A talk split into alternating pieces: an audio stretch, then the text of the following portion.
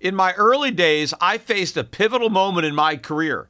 Instead of following the herd into traditional finance, I charted my own course. Despite skepticism, I founded my investment firm driven by a belief in economic truth and fiscal responsibility. Through perseverance, I established myself as a leading voice in finance, proving that sometimes blazing your own path is the best way to succeed. To get what you want, sometimes you have to challenge the status quo and blaze your own trail. That's what Harry's did. Seeing people tricked by expensive razors, Harry's took a stand. Instead of pricey options, they offer high quality razors at a fraction of the cost. That's why when it comes to grooming my face, I use Harry's. Harry's understands the value of quality without breaking the bank.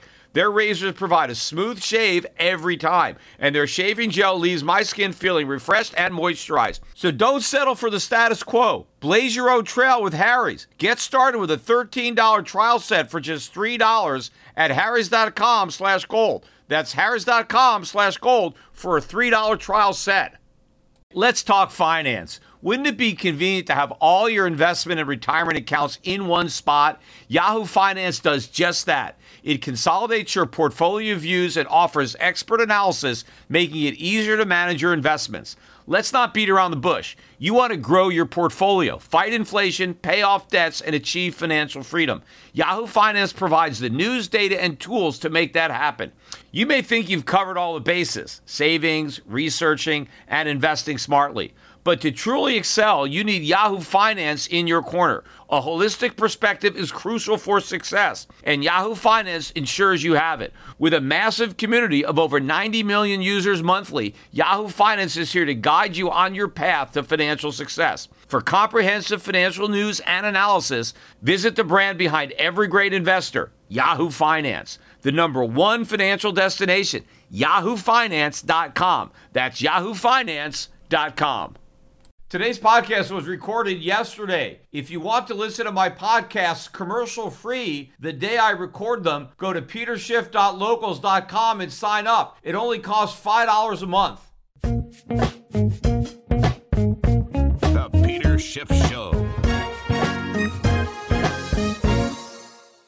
Today's podcast is sponsored by Avast. Avast's new all-in-one solution, Avast One, helps you take control of your safety and privacy online through a range of features. Learn more about Avast One at avast.com. Today's podcast is also sponsored by Shopify. Shopify is a platform designed for anyone to sell anywhere, giving small entrepreneurs the resources once reserved for just big business. And to get a free 14-day trial and full access to Shopify's entire suite of features, go to shopify.com slash gold.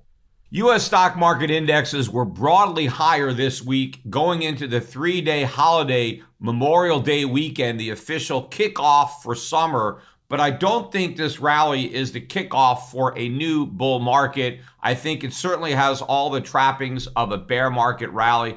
In fact, the S&P finally broke a 7-week losing streak. The Dow broke an 8-week losing streak, something that hasn't happened in nearly 100 years. So clearly a rally was bound to happen given how much downside had already occurred in such a short period of time. Nothing goes straight down. Bear markets always have rallies. In fact, the rallies in bear markets are often the biggest rallies you get in short periods of time because they're designed to fool people into thinking that a bottom is in and sucker more bulls back into the market. They really amount to a bull trap because once the bulls buy in, they get trapped and then the market hits new lows, which is what I'm expecting. In fact, all week we had bad news. It wasn't like there was good news that helped the market rally. The market rallied despite bad news. Now, in general, yes, that is a way to mark a bottom when you have a market that doesn't go down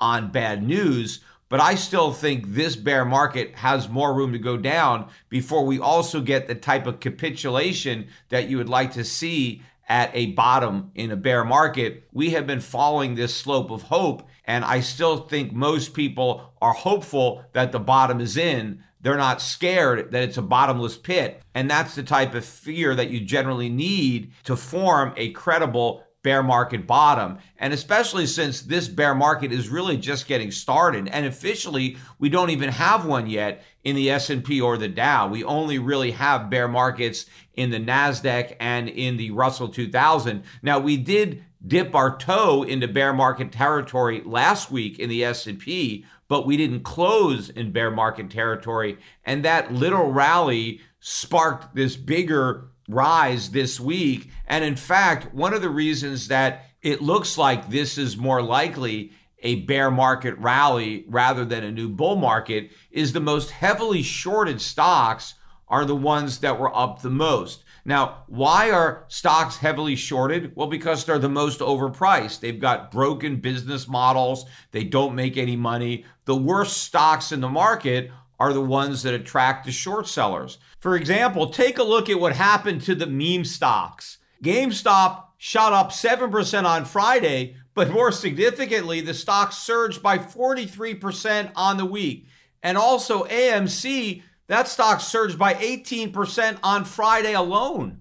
So if you see a big rise in stocks that are heavily shorted, most likely it's the shorts that are buying those stocks. They are covering their positions to take profits. So it's not that these stocks are appealing to new longs. It's just that the shorts want to book their profits. Maybe going into this holiday weekend, there were a lot of funds that wanted to take some profits and take some risk off the table. And so they went in and covered their shorts. But generally, what happens when you have a short covering rally, the stocks ultimately that were covered get sold off again both by longs who have been waiting for rallies to get rid of these dogs and by new short sellers who are going to be attracted to the bounce as an opportunity to establish positions. A lot of the bad news that the market shrugged off all week long was coming from retailers. In fact, we got more bad news for retailers on Friday. Yet, despite that bad news, we saw big rallies in the markets. The Dow Jones was up 575 points on Friday, one and three quarters percent. But that was outdone by the NASDAQ, which actually gained three and a third percent on the day. Again, despite not only bad corporate news, but bad economic news, which was coming out all week. I'm going to get to the economic news later. I want to focus right now on the news coming out of retailers, but it's been the same story, retailer after retailer. They keep dropping these earning bombshells. It reminds me of that song, Another One Bites the Dust, because that's what keeps happening. Now, there are a few exceptions. Once in a while, you'll get a retailer that will beat, but the vast majority are missing, and they're all missing for the same reason. If you listen to the excuses as to why their earnings are down, number one, it's inflation driving up costs. Their costs are going up but they're not able to recoup those costs with the price increases that they've pushed through to date, meaning that a lot of these companies need to raise prices a lot more than they already have. And of course, as they raise prices, that starts cutting into their sales because their customers can't afford to buy as much stuff if they have to pay higher prices for that stuff. That's one of the reasons that the retailers have been reluctant to raise prices but now they're going to have to throw in the towel given the fact that the prices are not high enough to cover their escalating costs, not just the costs of running their businesses and paying their workers, but all the transportation costs. Everything about running a business is getting more expensive. And ultimately, all of those costs need to be borne by the customer. And if the customer can't afford to bear those costs, well, the business needs to scale back and in some cases, the businesses need to shut down. Now, some of the companies that reported bad news on Friday were Big Lots. That stock sank by 12%, although it was down better than 20% in pre market trading. So the stock did get a bit of a bounce off the lows. Same story for American Eagle Outfitters. That stock was down maybe 12, 13% at one point. It only closed down 6.7%. The Gap, which I've talked about on this podcast before, also came out with worse than expected earnings. And in pre market trading, the stock was at a new 52 week low, but it managed to rally and it actually closed positive 4.3% on the day. But the news is decisively negative for all these companies. And again, it's not just that inflation is driving up their costs and squeezing their margins,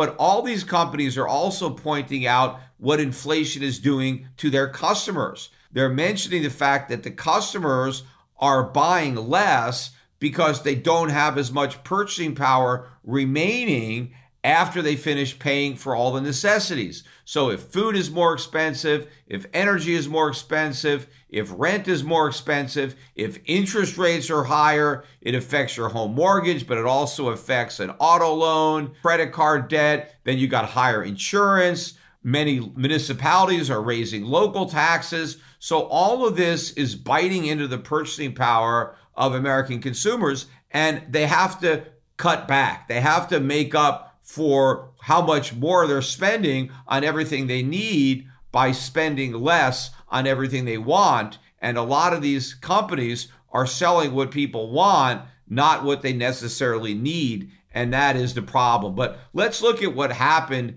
in the markets on the week because it wasn't just a Friday rally. The markets were pretty much strong for the last three days of the week. And that drove the Dow Jones to a weekly gain of 6.2%.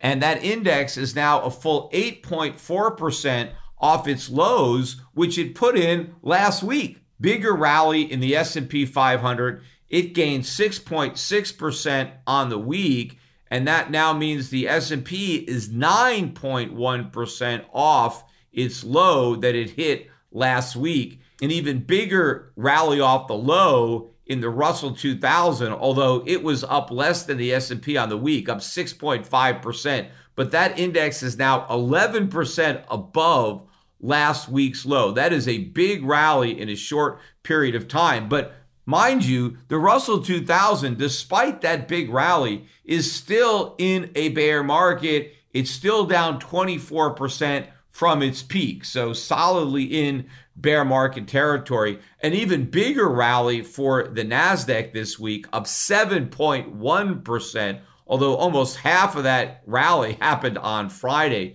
The composite is now 10.3% above last week's low. But like the Russell 2000, still in a bear market, down 24% from its peak. So the Russell 2000 and the NASDAQ pretty much trading in lockstep. The ARK Innovation Fund, to give you an idea of what was going on with the most speculative names, it also had a big rise on the week, but not as big as one might have expected. It was up the same as the NASDAQ, about 7.1%. So even though that index went down a lot more, it hasn't gone up as much this week. Although off the lows, the ARK Innovation Fund is up 29%. And that's because it didn't make its low last week. It made its low a little while ago. So it has enjoyed a bigger bounce off the low, but it's still down much more than the overall NASDAQ. The interesting thing, though, about the rise in speculative assets last week was what was not included, and that was cryptocurrencies in general and Bitcoin in particular. In fact, the Grayscale Bitcoin Trust, though it is about 8.5% off its low, it only rose by 1.2% on the week. Bitcoin itself was relatively flat, but most cryptocurrencies, including Ether, the number two cryptocurrency, were down actually quite a bit on the week. In fact, if you look at the total market cap of all the cryptocurrencies, Bitcoin now represents about 46% of the market cap. Now, if you go back, I don't know, a couple of weeks ago, it was down to about 41%. So the reason that Bitcoin is now a bigger percentage of the total market cap of crypto is not because Bitcoin went up. It's just because it went down less than all the other cryptos. And by the way, we are getting closer and closer to 20,000 cryptocurrencies as I am recording this podcast here on Saturday morning, there are 19,626 cryptos out there. The combined market cap for all those cryptos is now just under $1.2 trillion. Now, that number stood at close to 3 trillion at the high last year. So we have seen a 60% decline in the market cap of crypto. And Bitcoin, almost the same thing, down about 60% from its market peak. You know, I saw Michael Saylor was on with Tucker Carlson the other night talking about Bitcoin and pointing out that it is a safe haven, that it's a safe place to hide, that it's the only sure thing in an uncertain world. How can he say something so reckless and irresponsible? How could you say Bitcoin is the only safe place to hide when people who own Bitcoin have seen a bigger decline in the market value of what they're holding than holders of stocks or bonds? In fact, Bitcoin did not even participate in last week's rally in risk assets. What does that tell you? Because, you know, a lot of people have been talking about Bitcoin recently and they said, okay, I guess we were wrong. You know, it's not really digital gold, it is a risk asset. But it's correlated with the NASDAQ. So it's like the NASDAQ, it's like a tech stock. It's going to go down with the NASDAQ and it's going to go up with the NASDAQ. Well, last week proved that they're half right. Yes, Bitcoin is a risk asset that will go down with the NASDAQ, but it won't necessarily go up with the NASDAQ when the NASDAQ goes up because it's a risk asset that just has risk. It doesn't have any of the positive characteristics of tech stocks or other risk assets. Look, there are a lot of companies out there, I think, in this environment that were born from the cheap money policies of the Federal Reserve that are going to go to zero. There are business models that are non viable, yet still manage to attract funding. So, in some respects, those companies are like Bitcoin in that they're going to zero. Although investors still have hope that these companies will one day have a viable business model, Bitcoin will never have a viable business model because it's not a business. It's just a token with no intrinsic value. So ultimately, it goes to zero. But if people don't know it has no value and they're willing to buy it despite its lack of value, it can have a market price until the greater fools give up. You run out of fools and the market collapses. But most of the stocks that are out there that are in, let's say, the NASDAQ, certainly the NASDAQ 100, these are viable companies. The only question is, what are they worth? What is an accurate price to pay for these companies? What is the present value of their future earnings? That is the question. Now, I think most of these stocks are overpriced for two reasons. One, I think they're too optimistic on what those future earnings are likely to be. But number two, they're not discounting them by a high enough rate, meaning that the PEs are too high, as are the earnings estimates. So I think most stocks are wildly overpriced, but they at least deserve to have some price. Bitcoin doesn't deserve to have any price because any price above zero means that it's overpriced. So just because you own Bitcoin, don't think that you own the equivalent of a tech stock. You don't. You may own some asset that at times has a price that's correlated to the tech stocks. But what happened this week? And I've been warning about it that Bitcoin would ultimately break that correlation. Yes, it's going to be correlated on the way down, but not necessarily on the way up. Yes, sometimes Bitcoin's going to go up with the NASDAQ, but many times it won't. And in fact, if the NASDAQ really drops next week, if this bear market rally is already over and we move down again, I would expect Bitcoin to move down in sympathy with the NASDAQ, especially if you look at all the other coins. Look at how weak that Ether chart is. In fact, I tweeted that out on Friday as well. It's got the same pattern, obviously, as Bitcoin. It's got this huge double top, but then it's got a head and shoulders top that is formed on the right side of the double top, clearly below the neckline in no man's land. It's a trap door. I mean, I would say Ether doesn't even have any support until around a thousand. Right now, it's around 1750. But if Ether is going to collapse, Bitcoin's going down too all these coins are going down. There's no diversification there. They all trade the same. Yes, it's possible that if the market crashes, Bitcoin may initially crash less because people may be gravitating out of other coins that they regard as more speculative into Bitcoin. But I get a laugh when I hear people talk about how other cryptos are speculative as if Bitcoin is not, as if Bitcoin is some kind of blue chip safe haven and the other altcoins, well, you know, they're shit coins, they're real speculative, but, you know, Bitcoin is this blue chip. They are all the same. They are all speculative. Now, maybe the crypto investors regard Bitcoin as less speculative than some of these lesser known coins. And so maybe initially, as everybody is dumping their crypto, they may hold on to Bitcoin a little bit longer, or maybe some people that want to stay in crypto but get out of the names that are falling faster may trade up in some respects into Bitcoin. But at the end of the day, they're all going to go down and ultimately they're all going to approach zero. As a public person, I am hyper aware of safety and security. Delete Me finds and removes any personal information you don't want online, and it makes sure it stays offline. Delete Me is a subscription service that removes your personal information from the largest people search databases on the web, and in the process, helps prevent potential ID theft, doxing, and phishing scams. Sign up and provide Delete Me with exactly what information you want deleted, and their experts will take it from there. Delete Me sends you regular personalized privacy reports showing what information they found, where they found it, and what they removed. Delete Me isn't just a one time service. Delete Me is always working for you, constantly monitoring and removing the personal information that you don't want on the internet. So take control of your data and keep your private life private by signing up for Delete Me. Now at a special discount for my listeners. Today, get 20% off your Delete Me plan when you go to joindeleteme.com slash gold and use the promo code GOLD at checkout. The only way to get 20% off is to go to joindeleteme.com slash gold and enter code gold at checkout. That's joindeleteme.com slash gold, code gold. We all make mistakes, decisions that we regret, things we'd like to do over, like not buying Bitcoin when you first heard about it at $1.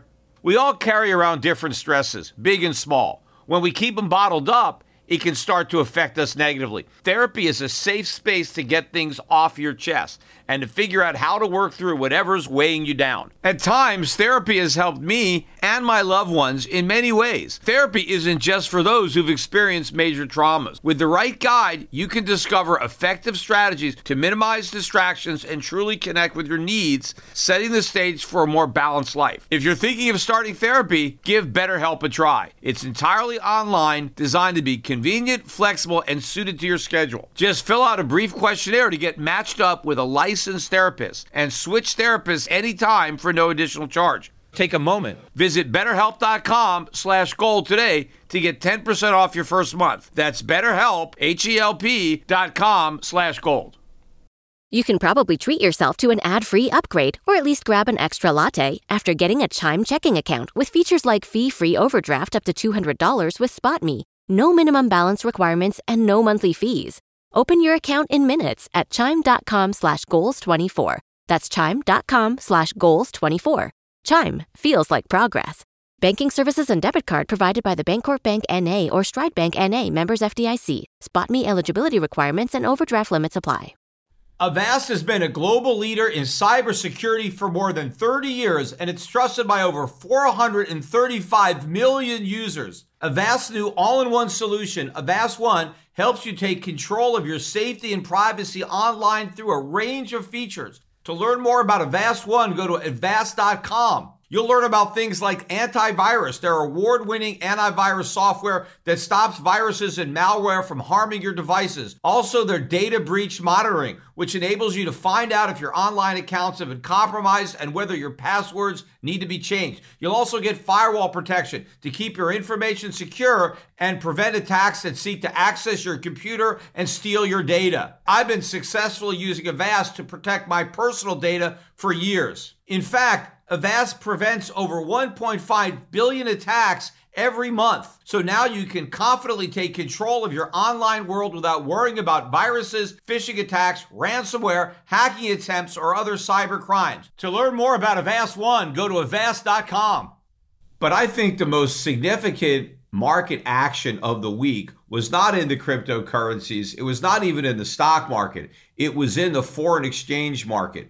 Take a look at what happened to the dollar index on the week. It closed at 101 spot 64. That's down from 103 spot 15 at the end of the prior week. That's a full 1.5 drop in that index. And in fact, two weeks ago, the dollar index closed at 104 spot 56 after making a high of 105.05 on that week. So we're now down three and a quarter percent in the US dollar index. In fact, we just had the biggest two week decline in the dollar index since June of 2020.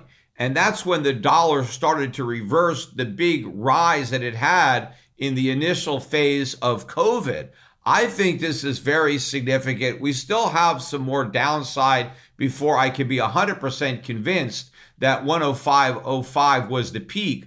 But it makes sense that that's the peak because that's about where it topped out during that big COVID rally. But I'd like to see the dollar index back below 100 before I'm more convinced that what we've seen is in fact a top. And what is driving the dollar weakness is weakness in the economic data. We continue to get this weak data. And if you look at what investors are now pricing in as far as interest rate hike expectations, the market now believes that we're going to get these two back to back 50 basis point rate hikes from the Fed. But now a lot of investors are starting to talk about a pause following those two rate hikes because a lot of people think the Fed has kind of already backed itself into a corner and has committed to those hikes. And so now it has to deliver to maintain its credibility. But beyond that, the markets are starting to worry, or maybe it's not a worry, maybe they're hopeful that the Fed is going to pause and then maybe not raise rates anymore, given the fact that we're getting all of this weak economic data. Again, not just weak data coming out of corporate earnings, but weak data on the economy. And so all that weak data also caused bond yields to fall on the week. So bond prices went up, but also the yield curve continues to steepen. If you look at the yields now on the five year US Treasury at 2.724, the 10 year is 2.743, but the 30 year is at 2 spot 972, so just below 3%. And the gap between the 10 year and the 30 year is rising, which indicates that the markets are starting to suspect that the Fed will not hike as much as they've been indicating, or that they are starting to believe that the inflation problem will be a problem for a longer period of time and thus having to discount it more heavily into a 30 year security than in a 10 year security. But I was a bit surprised that the weakness in the dollar and the decline in longer term yields did not translate into a bigger rise in gold and silver prices. Gold and silver were up on the week, but not very much. But gold still managed to close above 1850. We went out at 1854. Silver was above $22 at $22.12. I think we should have had a bigger rally. I don't think that means a rally isn't coming. I just think it was delayed a bit. And my expectation would be that we see a bigger rally in both gold and silver next week to reflect what's going on with the US dollar, but more importantly than the fact that the dollar is falling, but why the dollar is falling, and that's because of the weakness in the US economy. But one market that was very strong was crude oil, up almost 5 bucks on the week. Crude closed above 115 at $115.07 a barrel. That's only the second time that crude has closed a week above 115 since the invasion of the Ukraine. And in fact, it is the second highest close since then. Perhaps more significantly, though, oil is poised to finish the month with its fifth consecutive monthly gain, something that hasn't happened in 10 years. Strength in the oil market is not going to be good news for the U.S. economy. It's certainly not good news for inflation gasoline prices and other energy prices are going to continue to rise, depriving Americans of their purchasing power. Higher oil prices are effectively a tax, and the money that you spend on taxes means you don't have that money to spend on other things. So the rise in oil prices continues to be problematic. But the bigger problem is going to be how much more I think oil prices are going to rise in the future relative to how much they've already risen. In fact, if you look at the entire increase in the price of oil since we made the COVID bottom, we are on the same trend right now post the Russian invasion of Ukraine that we were on pre that invasion. In fact, other than that brief spike up to about 130 and then a big pullback, you wouldn't even know where the invasion was on that chart, right? If you just took away that little spike bar and just looked at, let's say, you know, where the markets are on a trend, you would not even know looking at the crude oil chart when Putin invaded the Ukraine. And what that really means is that so far, the Russian invasion of the Ukraine has done nothing to the price of oil. There is no way that you can look at that chart and blame the oil price on Putin or Russia when it's following the identical trajectory from before the invasion as it is after. So, if there had never been a Russian invasion of the Ukraine, oil prices would likely be exactly where they are now. There has been no difference at all. Now, I don't think that's sustainable because I think what's going on with Russia and the Ukraine is clearly a bullish factor for oil. And what I'm thinking is the oil price shock that everybody think we've experienced, we haven't experienced it yet, but it's going to happen. I am expecting a major spike up in the price of oil and then instead of a pullback to the current trend line, oil continues to rise on an entirely different trend line that is much higher to reflect the premium in the price of oil that is a consequence of what's going on geopolitically with Russia and the Ukraine and all that. So that has yet to happen. So if you think oil prices are high now because Russia invaded Ukraine, wait till you see what actually happens when oil prices do in fact rise to reflect the reality of that invasion. And not just the reality of the invasion, but more importantly, the reality of the sanctions because so far consumers have been spared those consequences. Sure, they're paying higher energy prices, but they were going to pay higher energy prices anyway. I'm talking about paying a premium that actually reflects the reality of both the invasion and the sanctions because that's coming. Consumers are not going to continue to get a break. Soon they're going to actually have to pay the full cost of what Biden and everybody else is currently pretending they're already paying.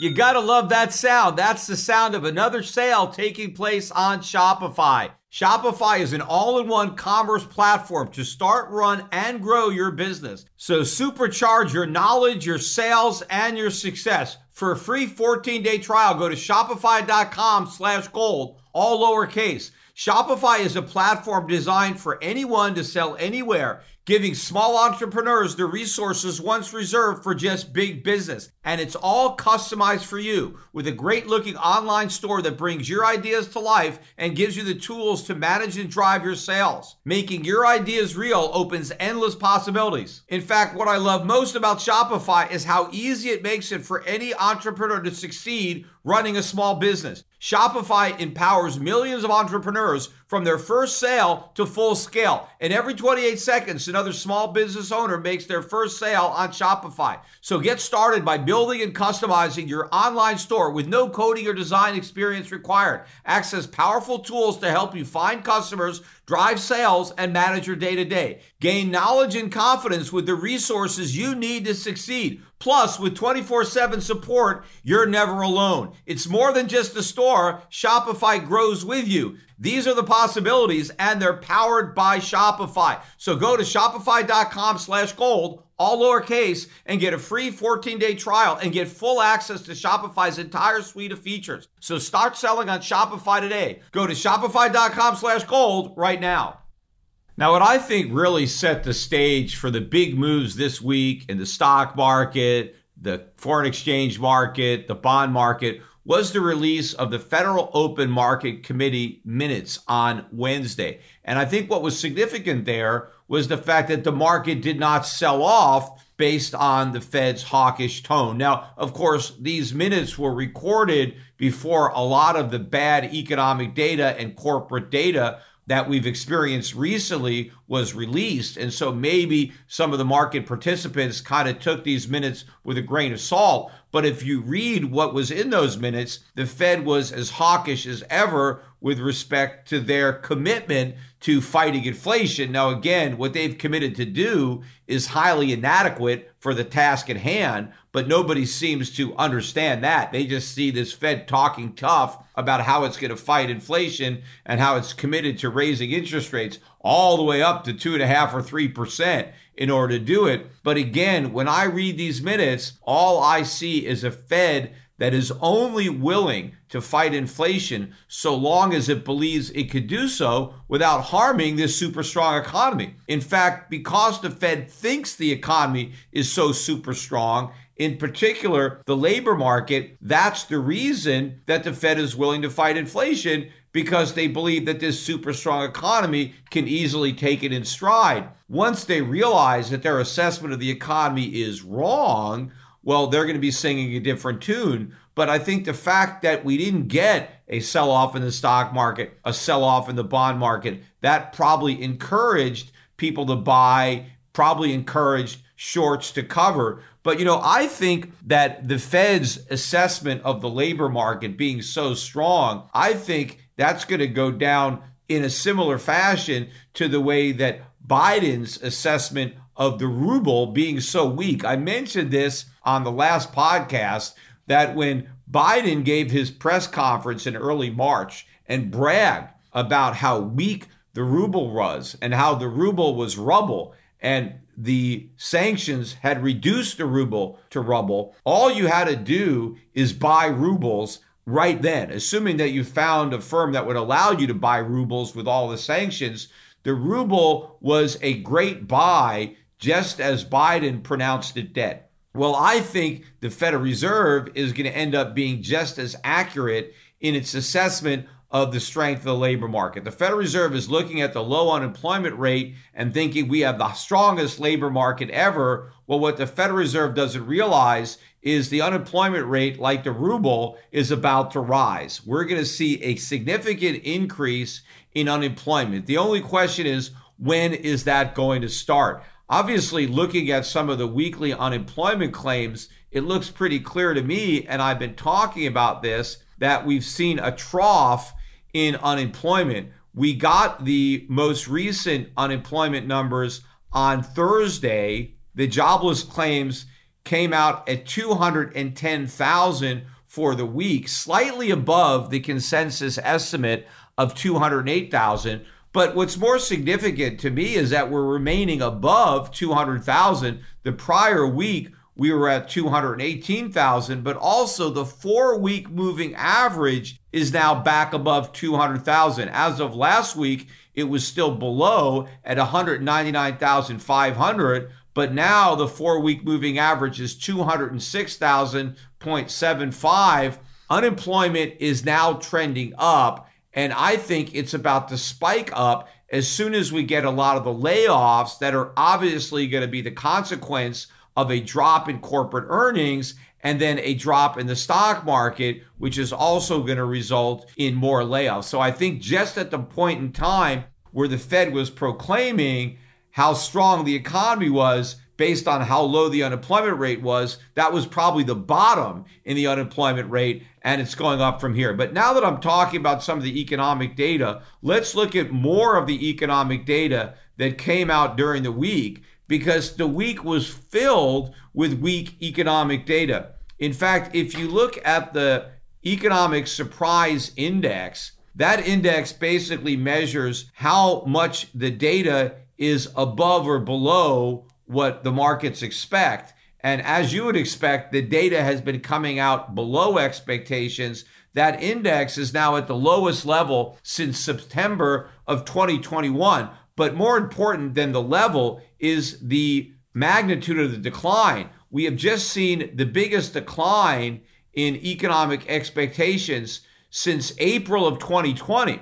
Now, why were the numbers so bad in April of 2020? Well, because the market just got blindsided by COVID. And so once COVID came in and then we had all the restrictions because of COVID, obviously the economic numbers post COVID were a lot worse than what people expected pre COVID. Well, you have to go all the way back to that COVID shock to see a bigger drop in the economic surprise index in a shorter period of time than what we are experiencing right now. And so, what this evidence is, is that that strong economy that the Federal Reserve believes it was seeing was just a mirage. And as that mirage is fading, reality is rearing its head. And it's clear that we don't have an economy that's impervious to rate hikes. In fact, the economy may already be in recession and the Fed has barely hiked.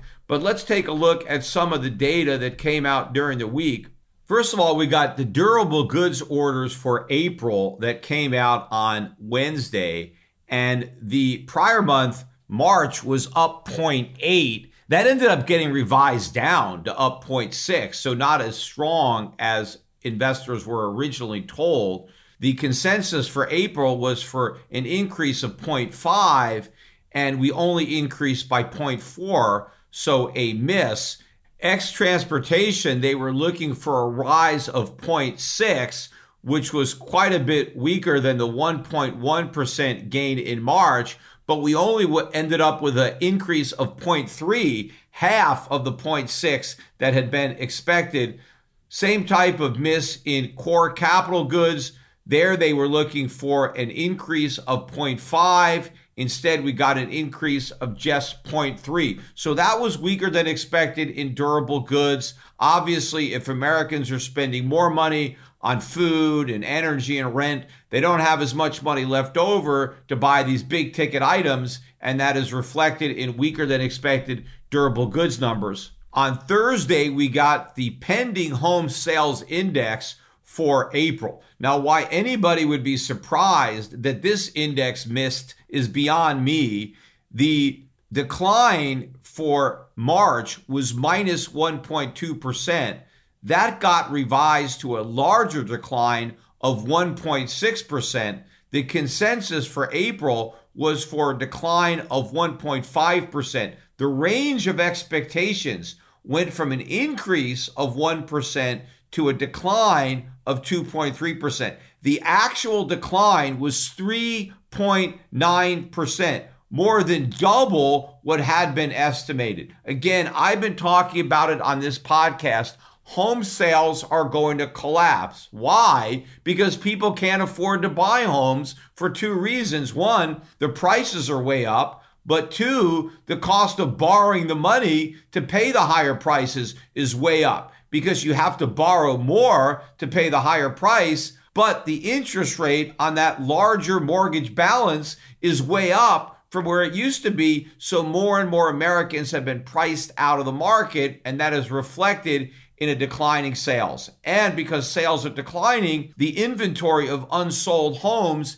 is building, and ultimately, price is going to have to give. In fact, one of the only reasons, though, that I think there may be a limited impact on inventories is a lot of people who own homes are going to be very reluctant to sell those homes if they have a low fixed rate mortgage attached to those homes because they don't want to give up that mortgage because they can never get it again. Because if you sell one home and buy another home, the mortgage isn't portable, nor are mortgages assumable if somebody buys your home, they can't also assume your mortgage. They've got to go and take out a whole new mortgage. So, what these low mortgages actually represent are assets that, in many cases, are more valuable than the home itself. Think about it. If you own a home and you have a 30 year fixed rate mortgage at three and a half, the fact that you own that mortgage is very valuable. If you could sell that mortgage to somebody else,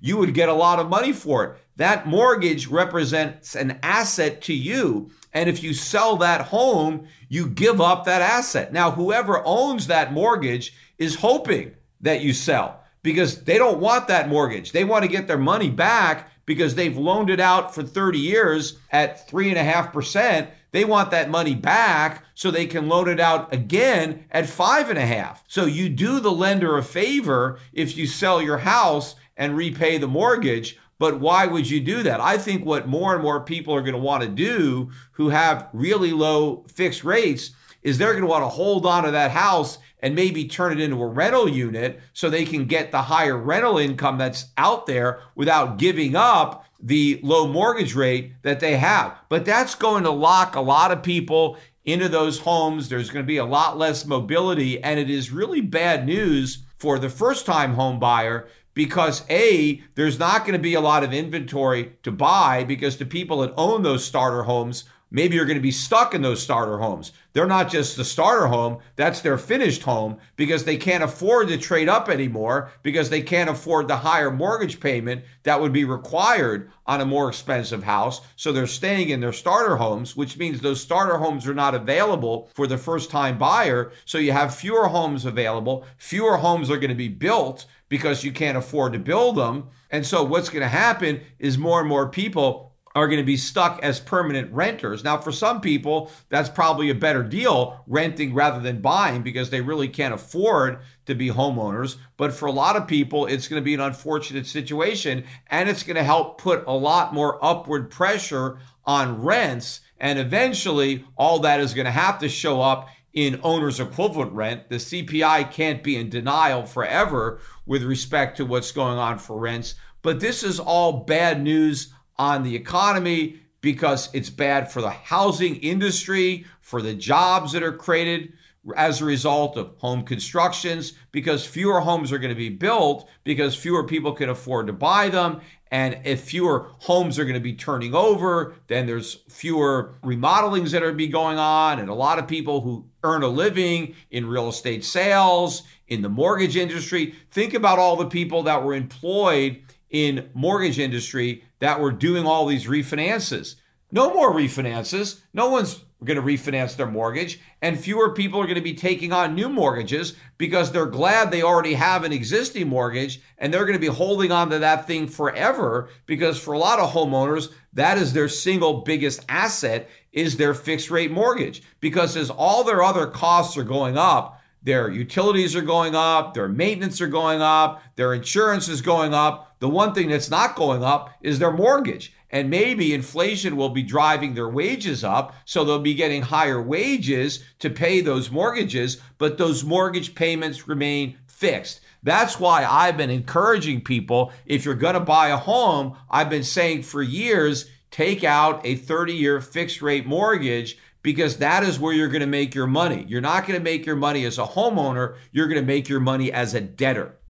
When you need mealtime inspiration, it's worth shopping Kroger, where you'll find over 30,000 mouth-watering choices that excite your inner foodie. And no matter what tasty choice you make, you'll enjoy our everyday low prices, plus extra ways to save, like digital coupons worth over $600 each week. You can also save up to $1 off per gallon at the pump with fuel points. More savings and more inspiring flavors make shopping Kroger worth it every time. Kroger, fresh for everyone. Fuel restrictions apply.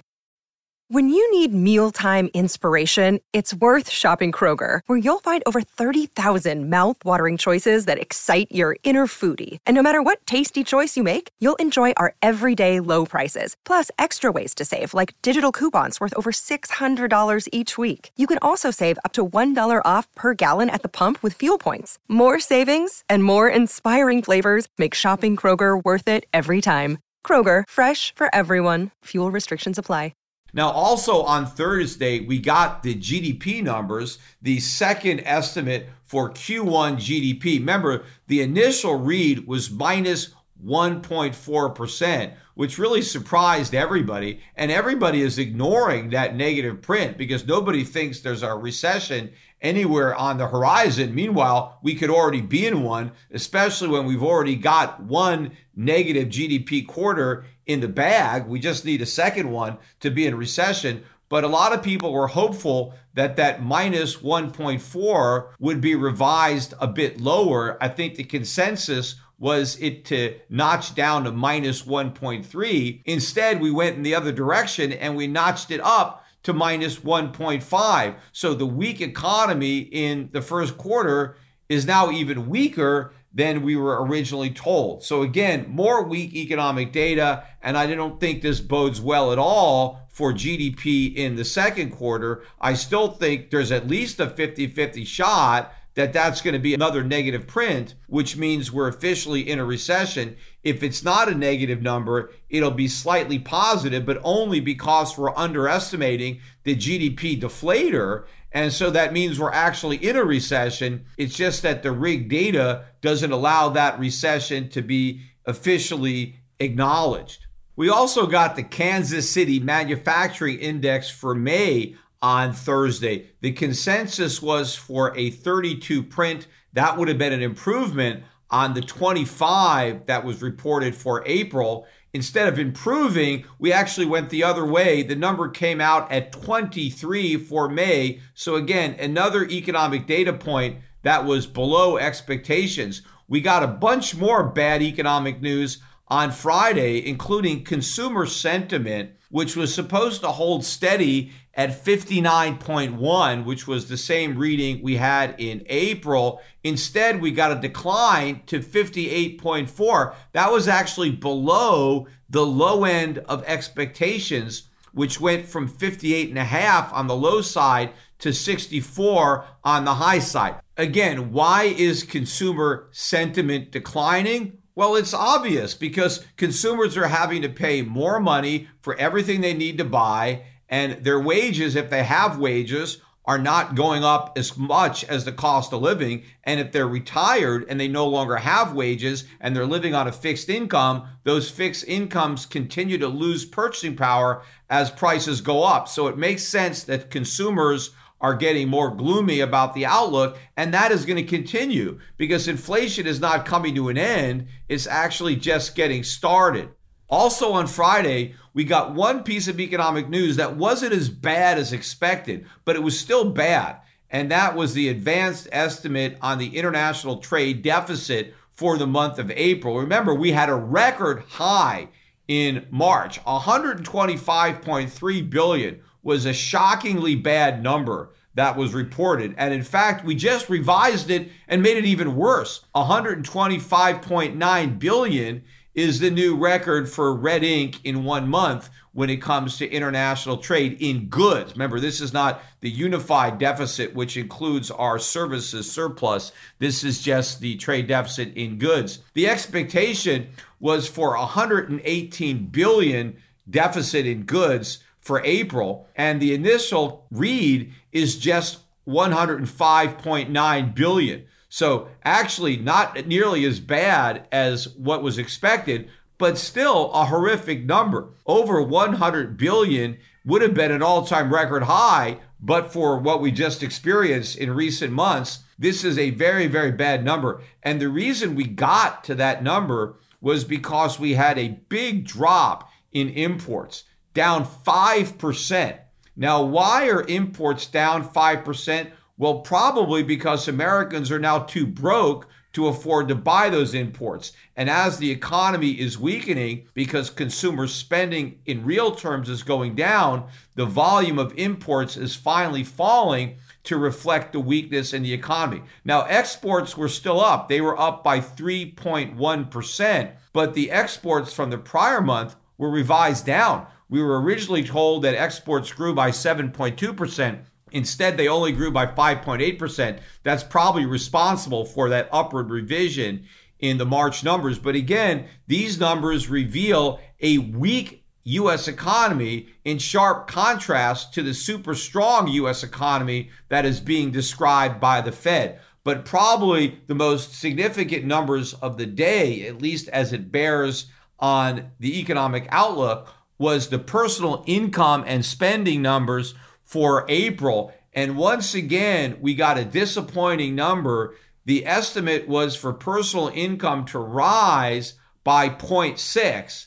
Instead, it only rose by 0.4. In contrast, spending, which was supposed to rise by 0.7, went up by 0.9. And in fact, we revised upward the prior month's number on spending from up 1.1 to up 1.4. Now, why are consumers spending more? Because what they're buying costs more. Again, they're not buying more stuff, they're buying less stuff. They're just paying more money for the stuff they're buying. And in fact, because they're paying more money for the stuff they need, they have to buy less of the stuff they want. If you look at the basket of what they're spending their money on, more of the money is going to food. More of the money is going to energy. Consumers don't want to spend more money on food and energy. They want to spend more money on other stuff, but they can't buy the other stuff because they're spending so much money to eat and to heat their homes and drive their cars. Plus, they're also paying higher rent,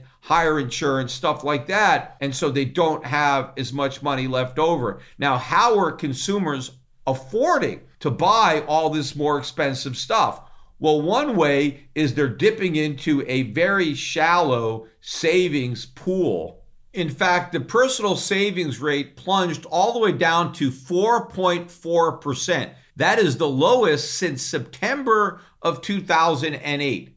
Now, what was going on in September of 2008? Well, the 2008 financial crisis. I think that was the month that Lehman Brothers collapsed. We were in the middle of the worst recession since the Great Depression. Remember, that recession started in December of 2007. So you have to go all the way back to the Great Recession and to the 2008 financial crisis to find a moment in time where Americans were saving less than they're saving right now. Now, how does that jive with how Powell describes the US economy as the strongest ever? Because if the US economy was really so strong and household balance sheets were in such great shape, because that's how Powell describes them, the consumer's in great shape, household balance sheets are really strong. If that was the case, wouldn't the savings rate be higher? Because after all, when people have a lot of extra money, when they're doing really well, when they're flush, they tend to save more. They put some money aside for a rainy day. It's when it's raining that they have to dip into the rainy day fund. So here you have Powell talking about how sunny the economy is, yet the consumers are tapping into their rainy day fund at the same degree that they were when it was pouring in September of 2008. So it doesn't make sense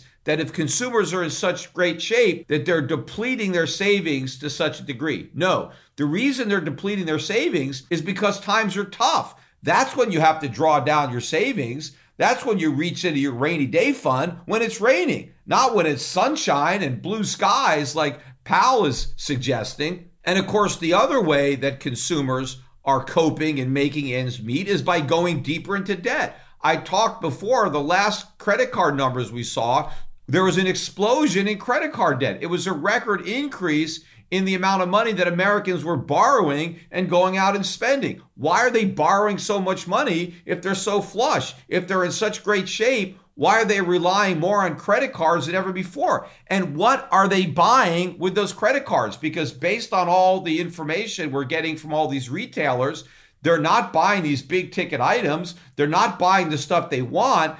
They are putting their grocery bill on their credit cards. They're putting their gas bill on their credit cards. That's what Americans are borrowing money to buy food and energy. But of course, the fact that this credit remains plentiful and that Americans can keep borrowing and spending more money, that means the Fed has not done nearly enough to stop inflation because the expansion of the money supply and the supply of credit continues and it's going to continue to drive up prices. And when it comes to prices, as we always do when we get the personal income and spending numbers, we also get the personal consumption expenditure index, and more importantly, the core PCE year over year, which is the Fed's favorite way to measure inflation.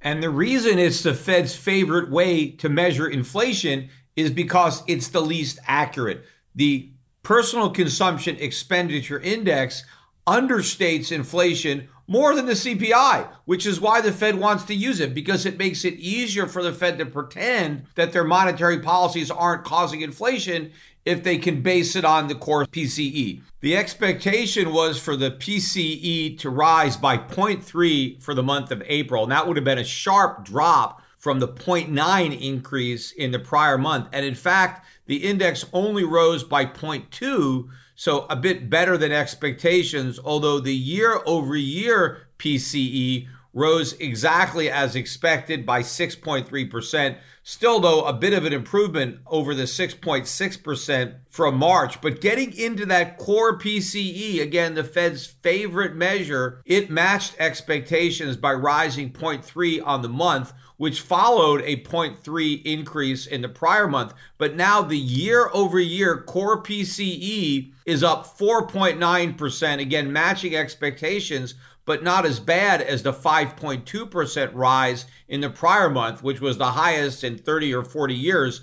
But even though it's better than last month, it's still almost 5%, more than double the 2% target that the Fed has. And there's no indication at all that the core CPE is going to come anywhere near 2% in the near term or probably in the long term. And in fact, it's irrelevant anyway because it strips out so many important things and it's already so highly manipulated based on substitution and hedonics. But now that I'm talking about the Federal Reserve again, there's one last point I wanted to make here on this podcast about the Fed because a lot of people are out there Monday morning quarterbacking what the Fed has done.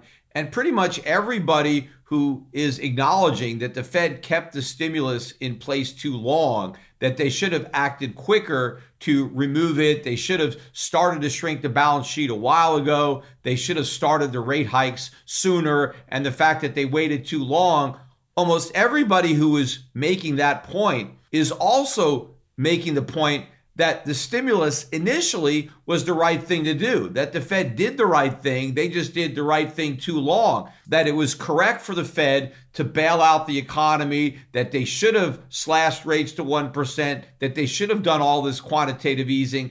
It's just that they left it in place too long, that after the emergency was over, they should have been more quick to remove the emergency accommodation, but they left it in place too long. The fact that so many people still make that point shows that they don't really understand what's going on. It was a mistake from the beginning. The Fed never should have provided the monetary stimulus that it did. The US government never should have provided the fiscal stimulus. That was the wrong combination in monetary and fiscal policy from the beginning. And because they made that mistake, there was no way out. The reason the Fed waited so long is because it was afraid of the consequences. So it wanted to wait as long as possible and maybe hope that the inflation story turned out to be true instead of a fairy tale. The Fed only began to acknowledge inflation and do something about it once the problem became so enormous that it can no longer pretend that it wasn't there. But the Fed policy response and Congress's response was a mistake from the beginning. They never should have done it. Yes, it did soften the blow of the recession that would have followed the policy response to COVID 19, but doing that was a mistake. And it's a mistake that I pointed out in real time as the Fed was making it. Again, what happened during COVID? People stopped producing. People stopped producing goods. They stopped providing services. People left their jobs and they stayed at home. So we had a big drop in supply. There was a supply shock to the economy because people that used to be working productively stopped working. So, what did the Fed need to do? We needed a decline in demand. We needed money supply to contract along with the contracting supply of goods and services. What did the government need to do? The government needed to do the same thing. The government needed to cut spending. Demand had to go down with supply. But the Federal Reserve and the government didn't want demand to go down because demand going down meant a recession. So we traded recession for inflation. And my point was the trade off wasn't worth it, that we're going to suffer now more because of inflation than we would have suffered because of recession. Now, exacerbating the degree of that recession would have been the fact that the economy was so ill prepared to handle one, given the fact that we had so much debt and the economy was so screwed up. But whose fault was that? That was the Fed. That was government policy. The government put us in a position where the economy was ill prepared to deal with the recession that was the consequence of COVID. But ultimately, taking a recession would have been a less of a burden on the consumer than having to deal with decades of inflation because that's where we are now. Inflation is going to continue. It's going to get worse. We already made that deal with the devil. I pointed that out. It's just that now that the devil is here to collect and nobody understands the nature of the deal we've made and they don't understand why the economy is going to hell.